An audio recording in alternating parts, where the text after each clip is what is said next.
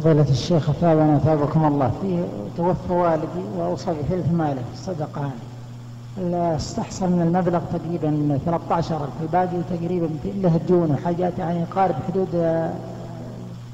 75000 إذا المبلغ. ممكن على فترات طويلة أستحصل مبلغ فما هو أنسب شيء ممكن أن نعمله في هذا الوصية هذه؟ هو قال صدقة؟ إيه ثلث المال صدقة عنه. ثلث المال الصدقة عنه. هذه بارك الله فيك أما ما حصلتم الآن من من من ماله فأرى أحسن ما يكون تجعلونه في مسجد في عمارة مسجد.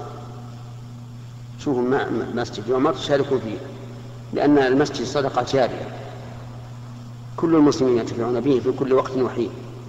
وأما ما يؤخذ من الديون فإذا كان الذي يؤخذ شيئا يسيرا مثل تأخذ مثل 100 ريال يكون له منها 33 ثلث تأخذ مثل 30 ريال يكون الثلث عشرة فكل ما أخذتم طلعوا ثلثه صدقة على الفقراء والمساكين.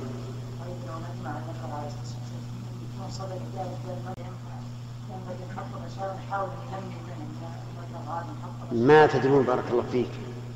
هل أنت تضمن نفسك أنك ستبقى حتى تنمي هذا المال؟ وهل أنت واثق أنه سيربح هذا المال؟ ربما يخسر. ولا يجوز للإنسان أن يتصرف بالأثاث على هذه الصفة. الثلث لازم ينفذ على على حسب ما وصى به الموصي والحمد لله. إذا قدر أنه أن نفذ المال فالدعاء له أفضل من هذا. هنا